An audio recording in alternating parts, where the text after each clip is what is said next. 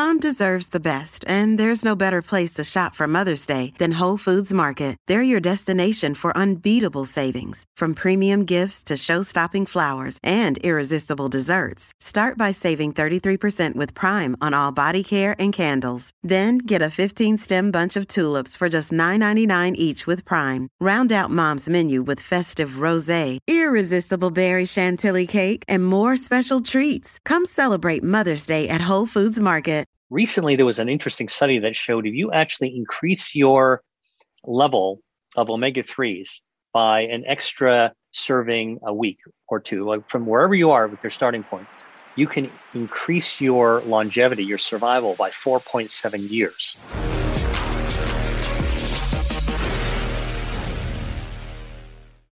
Dr. William Li, welcome to the show. Thanks very much. It's a pleasure to be here. Man, I'm excited to have you. As I was saying before we started rolling, you have such a, an interesting perspective on health. And the thing that was a real hook for me and where I think is the right place to start is a quote that you said, which is that health is not the absence of disease. Now, I found that very surprising. Then I heard your answer and I was like, okay, I'm with him. So, why isn't health the absence of disease? Well, so as a medical doctor, uh, I train in internal medicine, uh, which means that I take care of young and old, men and women, healthy and sick.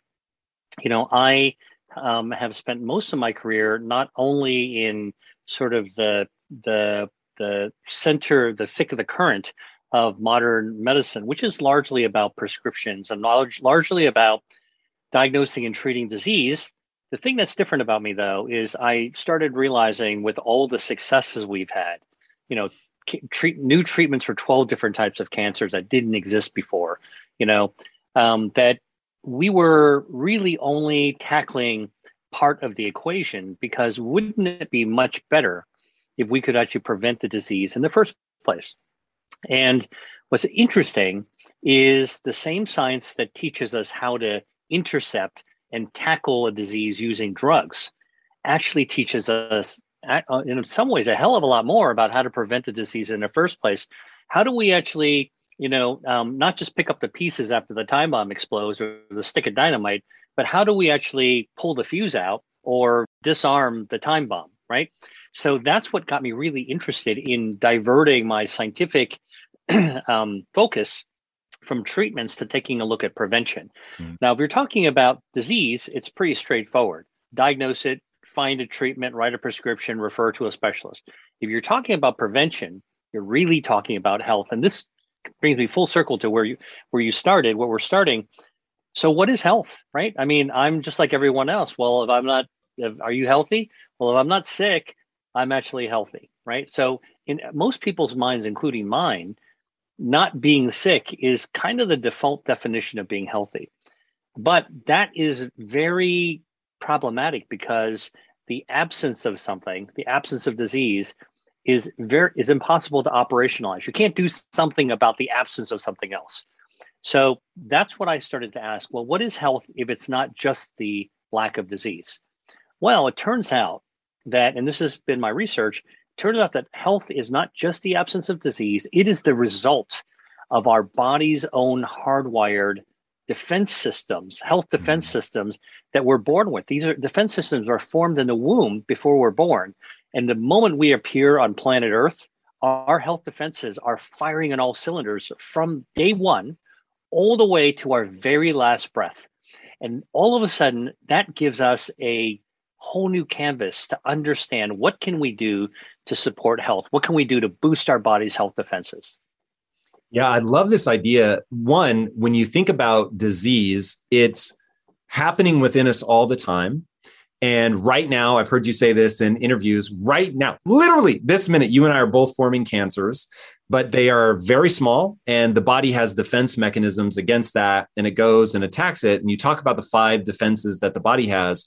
And when those five defenses are working well then even though you're being assaulted from the outside you've got things going wrong on the inside you're able to hit this i'll call homeostasis that we think of as health and really taking your approach of saying, okay, there are these five defenses, which would be great for you to walk us through what those five are, but that there are things that you can do on a daily basis that support those. Um, and that's what I really want people to take away from your message. So, what are those five defenses and how do we keep them optimized? Yeah, so our body has five very simple health defense systems that are um, uh, that have now been discovered. They are number one, something called angiogenesis. That's blood vessels. That's how our blood body grows blood vessels. Angio means blood, blood vessels. Genesis is how the body grows blood vessels. We've got 60,000 miles worth of blood vessels packed in our body. And these are the highways and byways of our oxygen, our nutrients, whatever we breathe, whatever we eat, in order for our cells to get the benefits of the critical elements of life, they have to be carried by the blood vessels. So that's so critical for our defenses. That's healthy. Number two, our stem cells. You know, when we were kids, we were told that starfish and salamanders can regenerate, but humans can't. And guess what? That textbook's been thrown right out the window because humans do regenerate just slowly. And we know that we gener- regenerate because our hair grows back. Um, uh, you know, um, our skin uh, can actually heal and, and grow itself back. But some of the crazy things that we're beginning to actually discover is that uh, if you snip a piece of your lung off, it, it'll grow right back at the very tip. If you cut off, take away two thirds of your liver, okay, let's say that you have a tumor in your liver, you can remove two thirds of it, and that one third will grow the rest of the liver back, kind of like crazy. a salamander's leg. It's crazy. And of course, our nerves will regenerate. And so, biotech companies have been trying for decades now to figure out how to inject stem cells. Well, Mother Nature's already beat them to it because stem cells are present in our body as a defense. And we're continuously regenerating ourselves from the inside out, repairing problems. You know, there's a road crew inside our body, uh, yours and mine, right here, right now, that are fixing things that are invisible to us. Third, microbiome. We can talk more about this. You know, it's the tip of the spear of a whole new frontier about the human body that we're just beginning to understand. But the important part of it is that we know that when we've got good, healthy gut bacteria, and this microbiome is the ecosystem of our gut bacteria, I call it the great barrier reef in our body. You know, um, 39 trillion bacteria all living inside there. And what we know, the important part for your, your viewers and listeners is that they help when they're healthy they help to lower inflammation in our body which then lowers all kinds of disease. They help optimize their metabolism. Everybody's always worried about their metabolism. Good gut bacteria helps that right along. Fight fat um, help to avoid um, uh, insulin sensitivity uh, over uh, uh and avoid glucose uh, surges. All very important. Controls our hormones you know, so that our mood and our brain, so our mood is actually uh, healthy as well and can fight cancer and uh, regulate obesity, all kinds of things. If our gut, and it, by the way, it's so easy to disrupt the gut. I mean, think about a tanker spill uh, that destroys, you know, a coral reef. That's what we can accidentally do to ourselves by eating the wrong things. You know, if you were taking a boat by the Great Barrier Reef and you were to take a, a bottle of, of toxic material and pour it right down on top of the coral reef, guarantee you that the fish and the anemones are all going to be dead. Okay. Um, that's what we do to ourselves. So, this higher level of awareness that we have, we have to take care of our gut microbiome, so important for, uh, for defending our health. Our gut defends our health. Fourth, our DNA defends us against the environment. So, most people think about our DNA as our genetic code. Yes, it is. It is the blueprint for our proteins in our body that we inherited half from our mom, half from our dad, et cetera, et cetera. However, the, the, the really cool um, unsung part of our DNA is that it's one of our body's five health defense systems. What does it do? It fixes itself.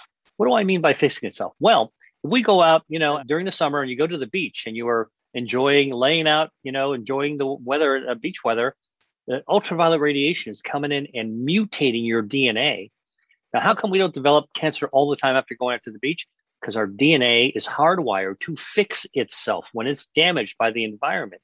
And the beach is one thing, and I'm not even talking about the tanning salon, but I always ask people when you're actually filling up your car with gas, like you're, you know, you're at the gas tank, do you stand upwind or downwind of the of the of the pump? And people go, huh? What are you talking about? I'm like, well, if you smell the fumes, the solvents, then you're standing downwind. And if you smell them, you're breathing in solvents that can mutate the DNA in your lung. So how come we don't get lung cancer? Because our DNA fixes itself. an amazing defense system um, uh, uh, that, that our DNA plays. And then finally is our immune system, which of course, you know, after the past year and a half, everybody knows just how, how important good, strong immunity actually is. But most people don't know that even as we get older, our immune system still has the capacity of fighting invaders, not just outside invaders like viruses and bacteria, but inside invaders like cancer. So we are able to now, and, and this is one of the most remarkable things I've seen in my medical career, give people who have cancer, even metastatic cancer that's spread, immune treatments that by themselves don't kill the cancer, but uncloak the cancer so that your immune system can go after the cancer. And even if you've got metastatic disease, even brain metastasis, it's possible in some cases now for your own immune system to wipe out all traces of cancer and put you not just in remission. Okay, that's what chemo does, can put you in remission. But immunotherapy can actually turn the clock back and reset yourself so you don't have cancer anymore. So, five health defense system. What's the mechanism when you talk about the uncloaking? What's actually going on? Are my understanding is that you're basically getting a sample from the tumor cell, you're sequencing the tumor itself, and you're somehow programming the immune system to go seek that out. Is that accurate? Well, there are different types of immunotherapy. Broadly speaking, immunotherapy is harnessing your body's own immune system to fight the cancer, which is different than inventing a toxic drug or even a or even a smart bomb, you know, a targeted drug to actually go after the cancer. So immunotherapy relies on your immune system. It is true what you just said. There are some very specific kinds of immune systems where you can remove your immune system, reprogram it, you know, kind of turn it from, uh, you know, uh, turn turn it from a, an ordinary immune cell uh, into a super soldier, okay, and then inject it back in the body, and it will go and go after the cancer. But there are other forms of immune uh, uh, therapy where what you're what you're doing, and this is what I was talking about. Cancers like to develop these sneaky ways of hiding from your immune system. They cloak themselves you know, like the old Star Trek, the Klingons would turn on a cloaking device, and now you can't. The Enterprise can't find the enemy ship. Okay, well, that's what cancers actually do. Some immunotherapies, all they do is they rip the cloak off the cancer, and the immune system goes. Regular immune system goes, aha, I see you. I'm going to come after you, and I'm going to get you because what keeps you and I uh, uh, from actually developing lethal cancers right here, right now, Tom, is that our immune system is spotting little tiny harmless microscopic cancers and saying, I see you, you're gone. Okay, you're dead meat. And they just clear off. It's like taking an eraser, just erasing the cancer right off the chalkboard. All right. So when you uncloak the cancer, it allows your immune system to do this. The best uh, example of this is former president, US President Jimmy Carter. When he was in his 90s, he developed a melanoma that had spread to his liver and his brain. And, you know, it, was at that point, this is about 10 years ago now, almost 10 years ago, uh, a brain metastasis from a skin cancer, melanoma, is pretty much a death sentence. And so he was happy, he happened to be one of the first people to actually get a treatment that ripped the cloak off of the melanoma cells in his brain and elsewhere. And it allowed his 90 year old immune system to see that cancer. And even at that age, even with that spread, he had all of his cancer cleared out of his system. And I used that knowledge to help treat my own mother, who actually mm. had metastatic endometrial cancer. So this is this came home to roost really on a personal level. And you know, we were able to uh, replicate that kind of finding, not from a skin cancer, but from an endometrial uterus cancer. So, um, you know, we're, we haven't beaten cancer uh, completely yet. But I'll tell you, I did not expect in my career, in my lifetime, to be able to see it's possible to take somebody with advanced cancer and turn the clock back and literally erase it off the chalkboard using immunotherapies. And so I'm talking about drugs. I mean, I talked a lot about drugs and, and stem cells and you know all that kind of stuff.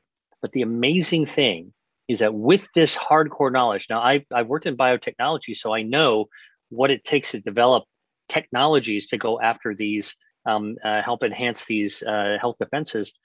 But what's amazing is that it's very hard to beat Mother Nature.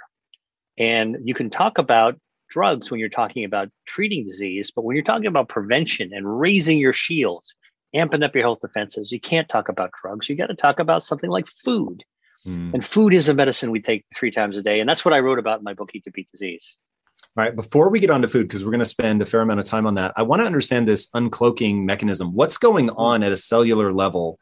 That one, to, what is the cloak itself? Is it like a biofilm, like what happens with bacteria? That uh, that seems odd, but maybe that is what happens. And then, what is the removal mechanism? Yeah. Okay. So um, there are many different ways to cloak uh, we're discovering new ways, and there in cancer many ways. The one that actually has um, been amenable to immunotherapies uh, has been a protein called PDL1. Uh, it's called programmed death ligand 1. So, this um, PDL1 protein is made by lots of different cells to help our healthy cells protect uh, to, to protect ourselves against our immune system. So why doesn't why don't most of us have autoimmune diseases? Because our immune system is jacked up and ready to kind of attack anything that it doesn't want. Well it can recognize self or healthy self uh, from disease because our healthy cells have created this protein called pdl1 and it basically raises the flag okay? Like on the lawn that says hey you know what? We're normal. Please don't attack us. So cancers have hijacked pdl1 and they make lots of PDL1 all over themselves. And so basically, your immune system kind of wings right by. So these these super soldiers, your regular immune system is with all these soldiers that are patrolling your body, our body all the time.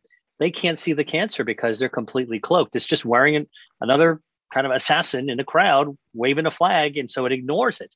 And yet there it is. It's right there. So when you actually take that flag away, and you let the body's secret service spot that thing, okay, then your immune system will find the cells that are not make, waving the flag, that protein PDL1, say, uh huh, I'm coming after you.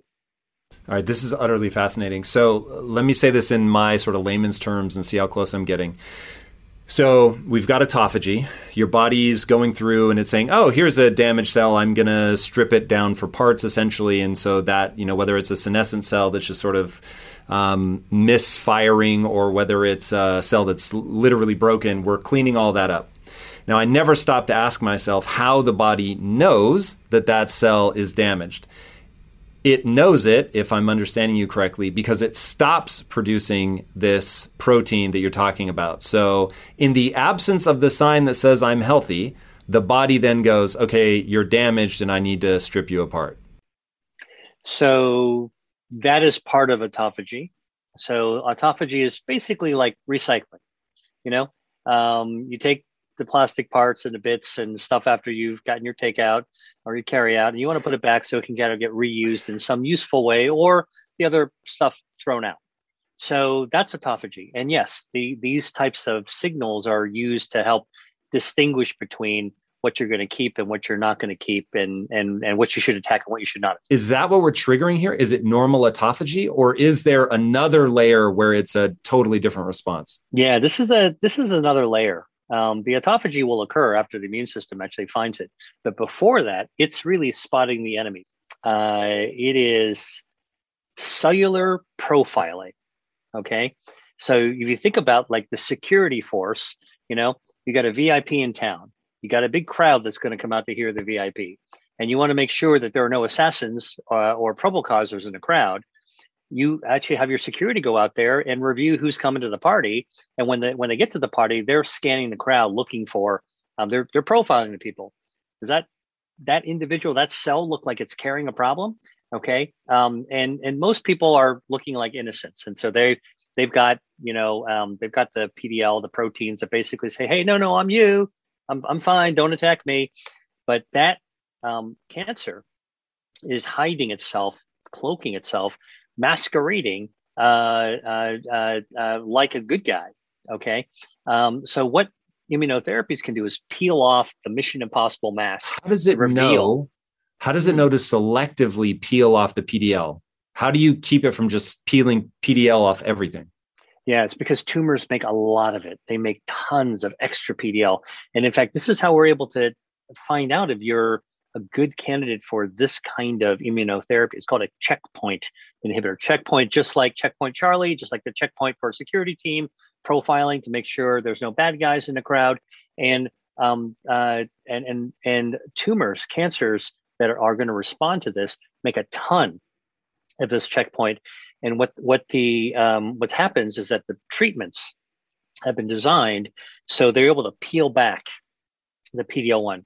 It's called a PD-L1 inhibitor, a checkpoint inhibitor, and literally it kind of rips the mask off of of cancer you guys know I have a very strict diet that I stick to, except for very special occasions. And I do that so that I can bring my best every day to what I'm doing. And a big part of that strict diet is high quality animal protein and my go to source of trustworthy meats and seafoods with no added hormones or antibiotics ever is ButcherBox. ButcherBox is a premium meat subscription service that delivers 100% grass fed beef, free range organic chicken pork raised crate free and wild caught seafood all directly to your door.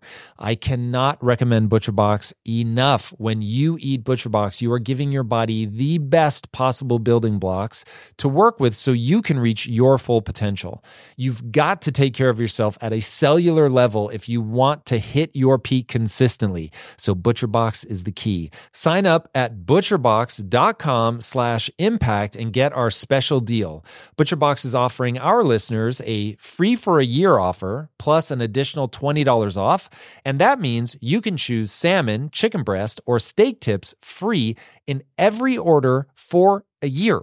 Sign up today at butcherbox.com slash impact and use code impact to choose your free for a year offer. Plus, get $20 off your first order. This show is sponsored by BetterHelp. You will never be able to reach your full potential if you are riddled with stress and have a lot weighing on your mind. I can tell you from my own experiences with stress and negative thought loops, you have to find a way to work through whatever it is that's weighing on you if you're going to have any hope of achieving your goals. Therapy can be an option for working through things. And for an online therapy option that is super convenient and flexible, be sure to check out BetterHelp. With BetterHelp, everything is 100% online and getting started is quick and easy. A brief questionnaire matches you with a licensed therapist, and you can switch therapists at any time for no extra charge. Get things off your chest, process through things with BetterHelp. Visit betterhelp.com slash impact theory today to get 10% off your first month.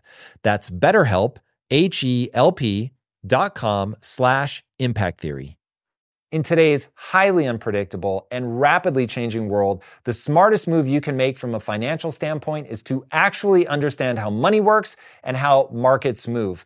Because if you want to have any chance of investing your money wisely and growing your financial portfolio, you have to make a profit. And the only way that you're going to do that is either by setting and forgetting or actually understanding what's going on at a macro level. So whether you're a seasoned investor or someone looking for extra guidance, Today's sponsor, Yahoo Finance, has got you covered with all the tools, data, and news that you need in one place to grow your knowledge base around what is happening in the world of finance and to make sure that you have the right goals and you're executing well. Yahoo Finance makes it easy to consolidate your accounts so you can effectively and efficiently manage your entire portfolio. Personally, I love how straightforward their platform is to use. It is very simple to get the information that I need and Impact Theory's own chief financial officer is exactly the same, spending time helping me frame exactly what is going on from a global perspective so that I'm making the smartest decisions that I can. I definitely recommend that you check out Yahoo Finance for comprehensive financial news and analysis. Visit the incredible brand that so many great investors use at yahoofinance.com. It's the number one financial destination. yahoofinance.com. Once again, guys, head there now, yahoofinance.com. It doesn't rip it off everything. Otherwise, your whole immune system would go after you with autoimmune disease. Do you have to um, inject it at the site or something? No, it goes right into your bloodstream. And uh, you, you want the whole, you want this thing to go everywhere into your brain, into your toes, into your kidney, into your liver, everywhere. Okay. And that's the amazing part. Like we are moving away from you got to cut the patient open and look for the thing, or you got to scan. You can the this is these biological therapies um, leverage the power of our health defenses. Yeah, this is so interesting, and forgive me, I, I'm I piece by piece, I'm beginning to understand it better.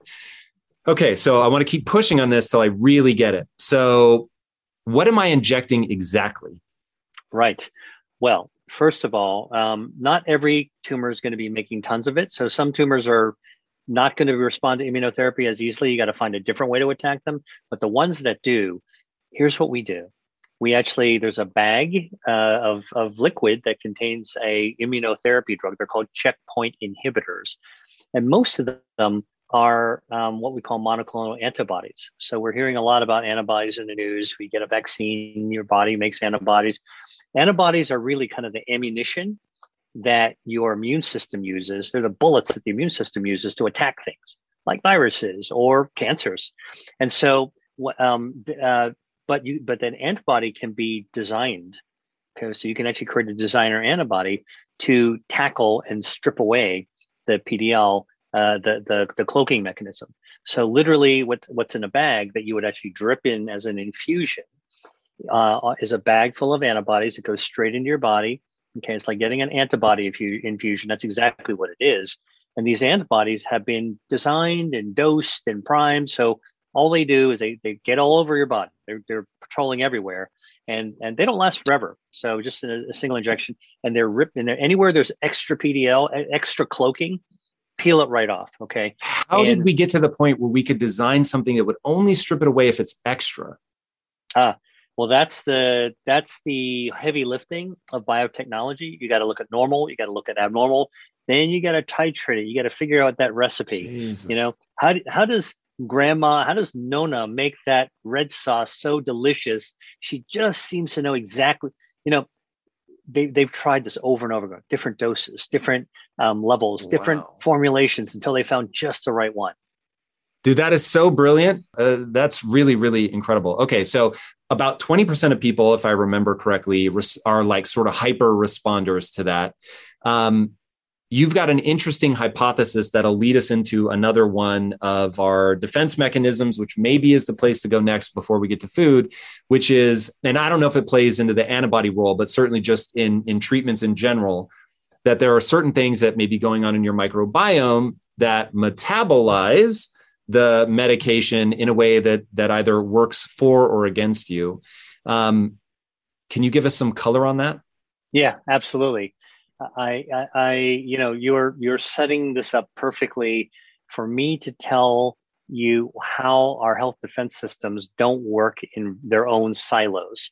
They actually work together. This, our health defenses collaborate, and through these connections, they can really help us resist diseases like cancer. So, you know, the microbiome is something that I can tell you when I went to medical school was never taught in med school. We were taught bacteria is bad. You want to actually scrub it out, clean it out, treat it out with an antibiotic. Well, now we know that actually most of the bacteria in our body is good. There's a few bad actors, but most of them are good.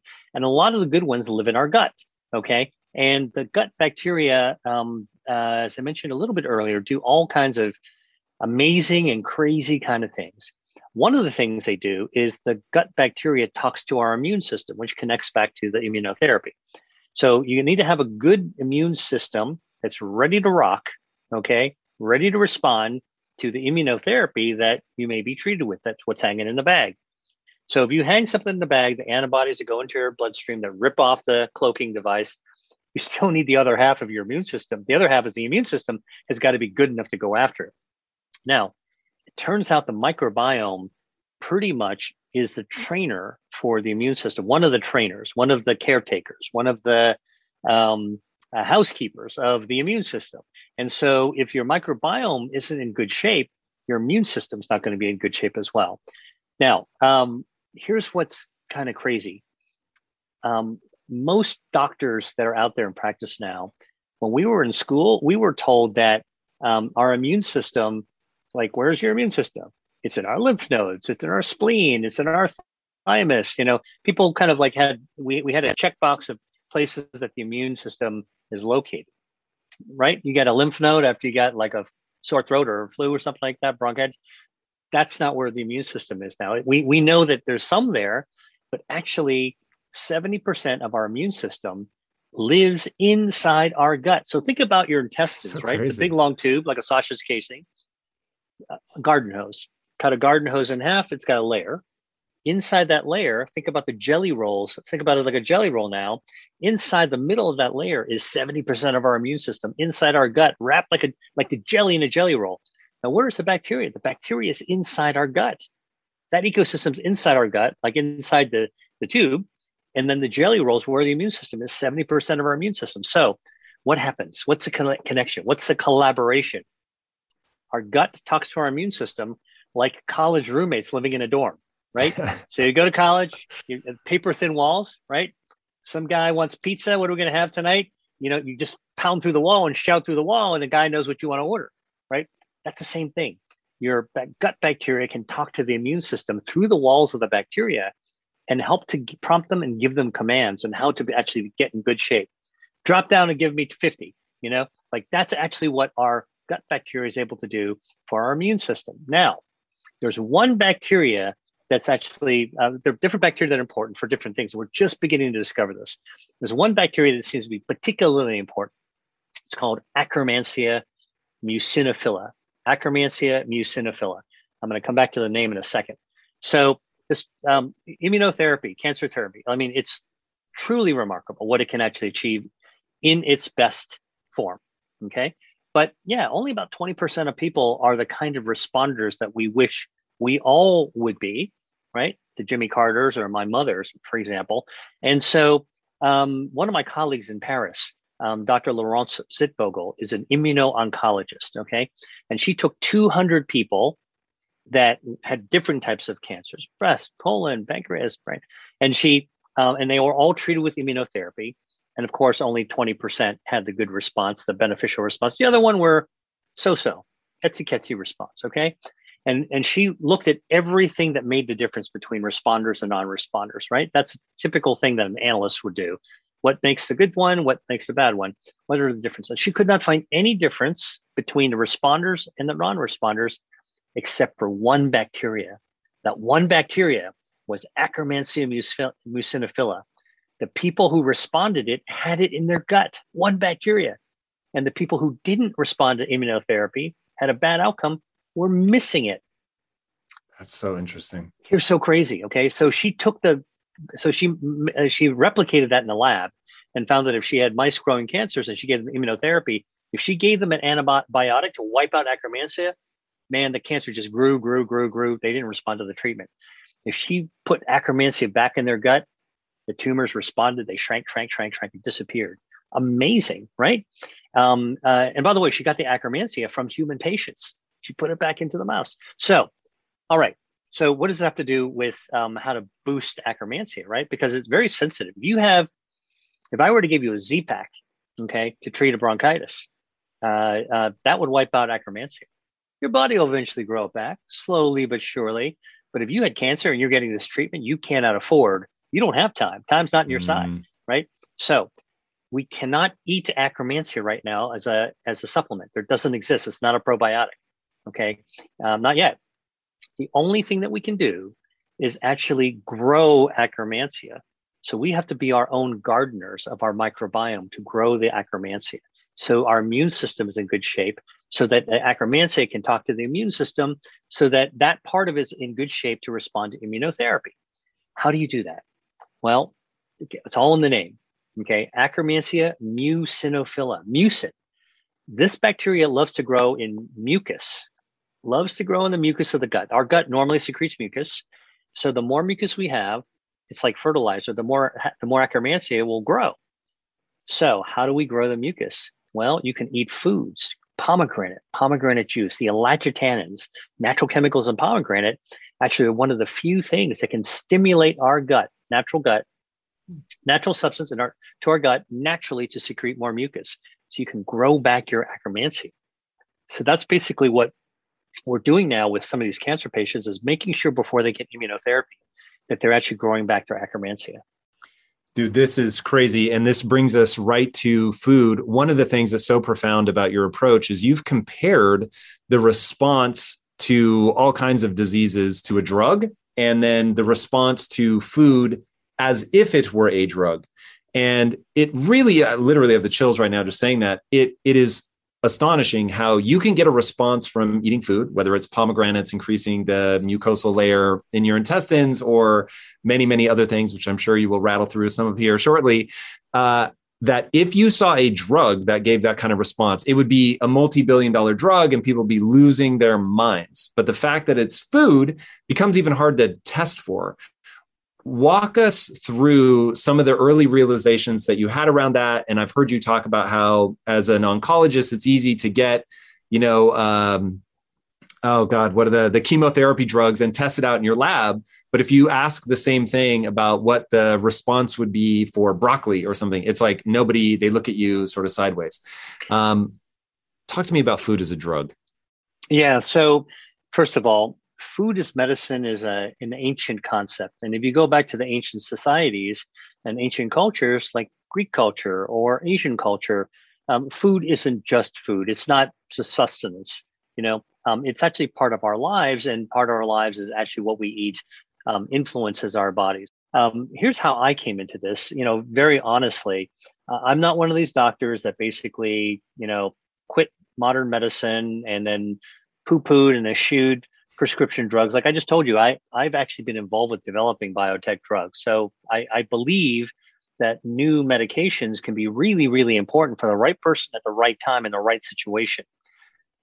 However, I started to realize that because I helped to develop many of the systems to develop drugs, that we were not taking full advantage of all these testing systems, right? Um, and and to just to flesh out um, how I have explained it, I, am a cancer researcher, so I, have done a lot of research with in cancer labs, and I can tell you, you can um, go onto the internet, click on some chemo drug or whatever, have it FedEx to you by um, by a mail order, have it arrive the next day, put a a, a little um, a spoonful of the chemo drug into a into an experiment, and within a few days or maybe even a few hours, you would know using this test system whether or not the drug is effective against cancer, where there's activity. Okay, now you can pick up the phone and you can call on a pizza or a salad and have it delivered in 15 minutes. And you ask the same cancer researcher, how do I study what the onions do? What do what does the anchovies do? What do the, you know, what does the lettuce do? And they would scratch their heads and say, I have no idea. So that's what I did 10 years ago is to tackle that challenge of of, of bringing two world making two worlds collide the, the world of biotechnology where we have like you can't believe how sophisticated some of these testing systems are. And that's what's amazing because you can throw in the drugs too, and you can throw in the foods, and then you can compare them side by side. So, um, uh, my area is in the field of angiogenesis, how the body grows blood vessels. For years, cancer researchers were finding, trying to find ways to cut off the blood supply that feed cancers. So the cancer doesn't get a blood supply; it's just this microscopic thing, and it can't grow. In fact, tumors cannot grow larger than the head of a ballpoint pen, the tip of a ballpoint pen, until it gets a blood supply. No oxygen, no nutrients, no growth. All right. But when cancers actually are able to get this blood supply, they start taking off. They can grow 16,000 times in two weeks. So it's a, angiogenesis is a trigger to propel cancer growth. So finding drugs that can inhibit angiogenesis or stop blood vessels from going to tumors was at one point kind of a holy grail. It was, you know, like, how do we get that? Lots of drugs. I've been involved with the, whole thing. And now there are actually lots of real FDA approved drugs. But we were able to study foods in that same system. Foods, uh, uh, some of the foods, soybeans, grapes, strawberries, lemons. And it was crazy to actually see um, because I have the street cred of being able to study against the biotech drugs that pound for pound, ounce for ounce, molecule for molecule, um, uh, in, in, in many cases, the food held their own against the drug. Some cases more powerfully. Uh, obviously, some foods are not as powerful, but that actually opens the gateway for a whole new future. And I think that's something that's really exciting to watch. No joke. Do we know what's going on at the molecular level? Is it a metabolite that our microbiome produces when um, breaking down grapes that's stopping the angiogenesis, or is it something uh, else? Yeah. So, um, so Mother Nature, in creating foods, um, have uh, laced these foods with natural chemicals, right? Um, these are called bioactives, and they're called bioactives because they're biologically active. And in a plant, let's look at a strawberry, for example. Okay. The tartness of strawberries, you know, there's strawberries are sweet and tart. The tartness comes from an acid, unsurprisingly, called ellagic acid. Okay. And so you know when a strawberry is a little tartar because it's got more ellagic acid. So um, ellagic acid is a powerful starver of cancer. So it cuts off the Does that actually end up in our bloodstream? Like can could I eat yeah. strawberries and then you could draw my blood and be like, you had seven strawberries? Absolutely. That Absolutely. is insane. Okay. Now, but here's here's the even more insane part. What are these what are these bioactives doing in the plant? They are part of the plant's health defense system. So these natural chemicals help the plant defend themselves. When we eat them, they have another job description. They do double duty and they actually help to activate our own body's self defenses. Now, here's one thing that I think is a practical um, value. You know, for a long time, people are sort of talking about like, well, you know, like you should eat more organic and don't need pesticides and stuff like that. Here's a whole new take on this. Okay. And this is kind of smoking hot information. Um, pesticides actually kill insects so that the plants um, look better um, the leaves aren't as chewed up, and usually the fruits or vegetables look a little bit better too. Right? That's just agriculture. Makes it look better, and the product look better on the shelf. Organic doesn't use that, and so a lot of times you get you have the more natural. You know, the bugs are nipping at the leaves and chewing at the stems. Guess what? Mother Nature created things like ellagic acid as natural insecticides, and so basically, when the um, the plant, the strawberry plant, is being chewed on, it makes more ellagic acid to repel the bugs. It's a wound healing response and a defensive response. So, organic foods have more bioactives as a reaction. I just was uh, involved with a study uh, I was meeting about yesterday talking about coffee, organic versus conventionally grown coffee. Conventional grown coffee with pesticides, organic coffee, hands down. Um, this is a study at the University of Warsaw University. Um, hands down, um, a pound for pound of coffee bean, organic coffee has more bioactives than the pesticide treated coffee because the insects, the natural things in the environment, cause it to create more natural health defenses. Dude, this, yeah, this gets incredible. I can't believe I'm this deep in my journey of health and all that. And I never realized that the actual chemical compounds from food, I always thought it was the metabolites from the, the digestive process that was making its way into the bloodstream, which I know so, also some, happens. Also happens. Yeah, that's uh, that's really intriguing. So one thing we actually haven't talked a lot about, which is your specialty, is angiogenesis. So when we eat something that has an anti-angiogenesis benefit, is it like ubiquitous across every blood vessel in the body, or is it doing something creating some sort of knock on effect like the antibody drip that we're getting, where it's somehow selectively targeting things that are overproducing something? Great question. Let me kind of um, frame it in uh, uh, first framing about angiogenesis in general. So, when we were in our mom's wombs, okay, and sperm met egg and started to form a little ball of cells that didn't look anything like a person yet, that started to create little organs and start to create shape the first organs that get created are blood vessels. Our circulation is the first thing that gets created. So, uh, our blood supply, our circulation is very much a part of who we are. And I mentioned that we have 60,000 miles worth of blood vessels. Just to give you a sense of how extraordinarily big that is, if you were to pull out all the blood vessels uh, from, from you or me and line them up end to end, that would form a thread um, that would go around the earth twice. Huge. Okay, it is insane. Now, um, our every single cell in our body, every organ require um, relies on just the right amount of blood flow, so they're getting fed with oxygen and nutrients. Um, uh, they don't need more than just the right amount, and but if they don't have enough, our body has to be able to grow more. Okay, if you strive to perform your best in life, bringing your energy and abilities into everything you do, then it only makes sense that you would want to be out on the road with that same power, agility, and performance that everyone expects from you. And there's no better option than the most desirable, advanced, and dynamically capable SUV yet, the third generation Range Rover Sport. You guys know I love staying on the cutting edge with technology, and the Range Rover Sport's cabin features advanced technologies such as active noise cancellation, and cabin air purification, a must, offering you and your family and friends new levels of comfort and refinement while traveling.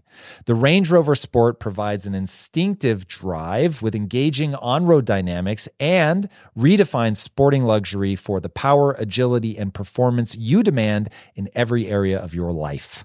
Explore the Range Rover Sport at LandRoverUSA.com. That's LandRoverUSA.com. One way I make sure my business is moving in the right direction is to ensure we are constantly becoming more efficient. Because in my experience, inefficiencies will eat away your profits and leave you with a dying business. But with the right technology, your business can get the insights it needs to become efficient and ultimately unstoppable.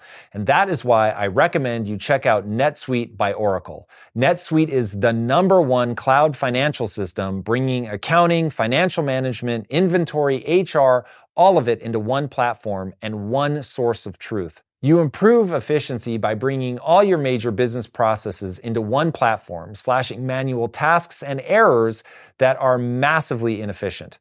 Guys, inflation is no joke. So check out NetSuite and see how you can cut costs and boost performance at the same time, like the 37,000 companies that have already made the switch. By popular demand, NetSuite has extended its one of a kind, flexible financing program for a few more weeks. Do not wait head right now to netsuite.com slash theory. Again, that's netsuite.com slash theory. Get the information you need. Head to netsuite.com slash theory. This having just the right amount, I call it the Goldilocks zone. So Goldilocks, remember the the the story? Um, you know, the bears went in there and it's not too hot, not too cold, not too hard, not too soft. Or our health defenses, including angiogenesis, is exactly the same way. Not too much and not too little, but just the right amount. So this just right zone exists for our blood vessels, our stem cells, our microbiome, our DNA kind of balance, as well as our immune system. It's all about homeostasis, a term you used earlier, just the right amount. Now, that means our body knows how to grow more when it's necessary. And then when there's enough, it stops. And if there's too much, it's kind of like a, a gardener you know, that sees your lawn overgrowing, it mows the lawn, just mows it right back down until it gets to the right height. Okay. Our body's health defenses, when they're working at their best, there's like a perfectly manicured lawn. Not too much, not too little, just the right amount to be able to uh, to, to, to go around, like playing like rounds of golf on a perfect course. Now, um, what tumors do is they hijack this process and so they, like a tumor, is sitting on a golf course and just grows extra weeds and grass right just for itself. So that's what gets targeted. Your body tries to fight that off, but sometimes we need some extra help for it. That extra help can be a smart bomb drug that we um, design to target those extra blood vessels, or we can help our body mow the lawn by eating foods that have anti angiogenic or blood vessel mowing capacity. You'll never be able to get rid of them all. It's just back down to the body's set point. So, what's an example of um, a drug that can actually do this? There's monoclonal antibodies that are designed like smart bombs to take out tumor blood vessels.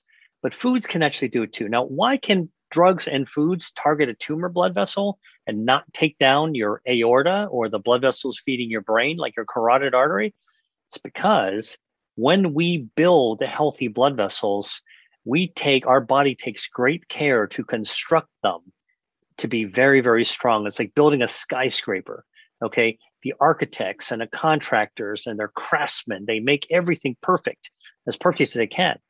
But when a tumor does it you know it doesn't it's not a careful contractor. It's like a lousy contractor just throws it, the, the, the thing up.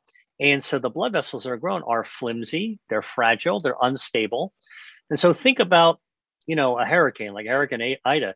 Sweeps through the area, and the strong, sturdy structures, our healthy blood vessels, are going to stay up even when the wind is there. All the ones that are not well constructed, the wind blows them right down. And that's why a tumor blood vessel is much more vulnerable to either food or drug. Wow, that that's really incredible.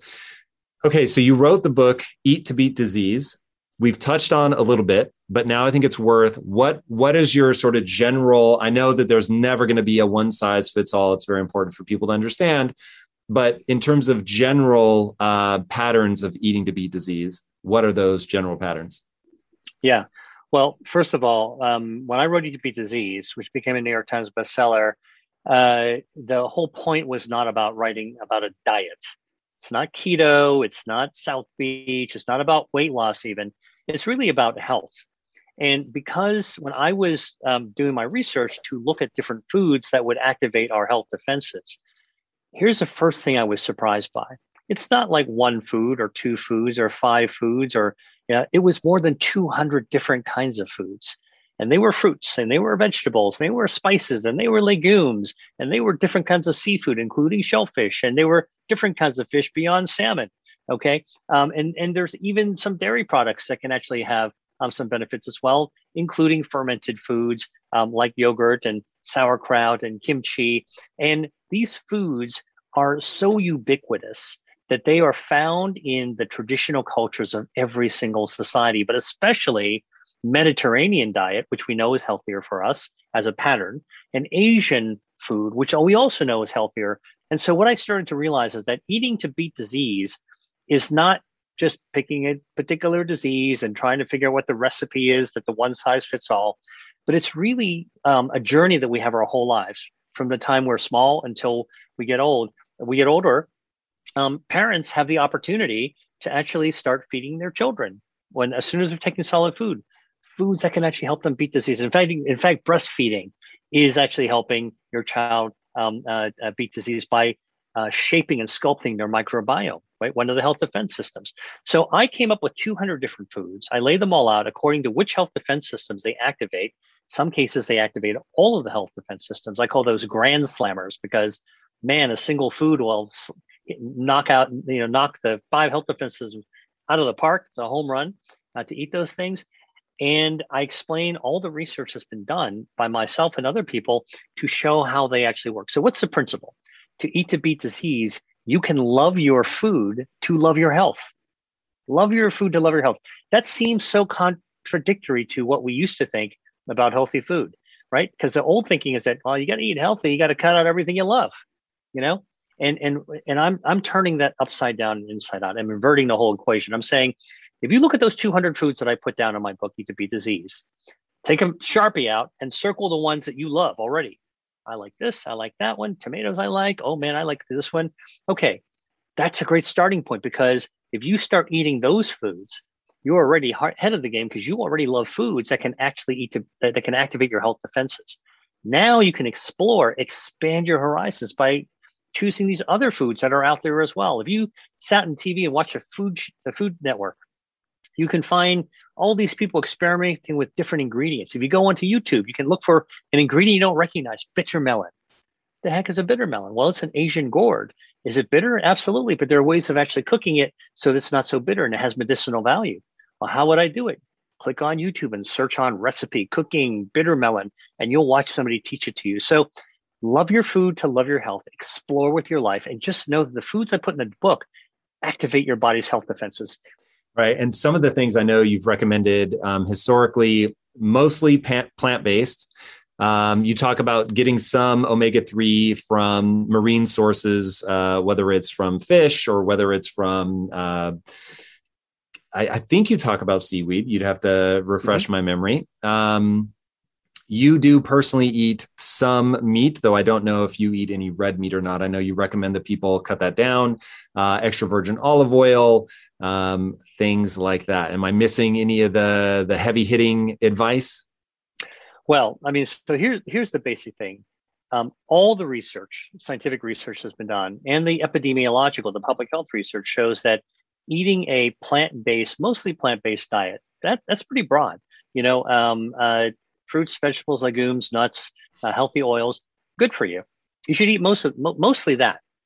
Doesn't mean, uh, and by the way, uh, plant based could be tricky because a lot of ultra processed foods also have mm. um, plant materials in it, processed soy, all kinds of other things, all kinds of unhealthy oils made from plants.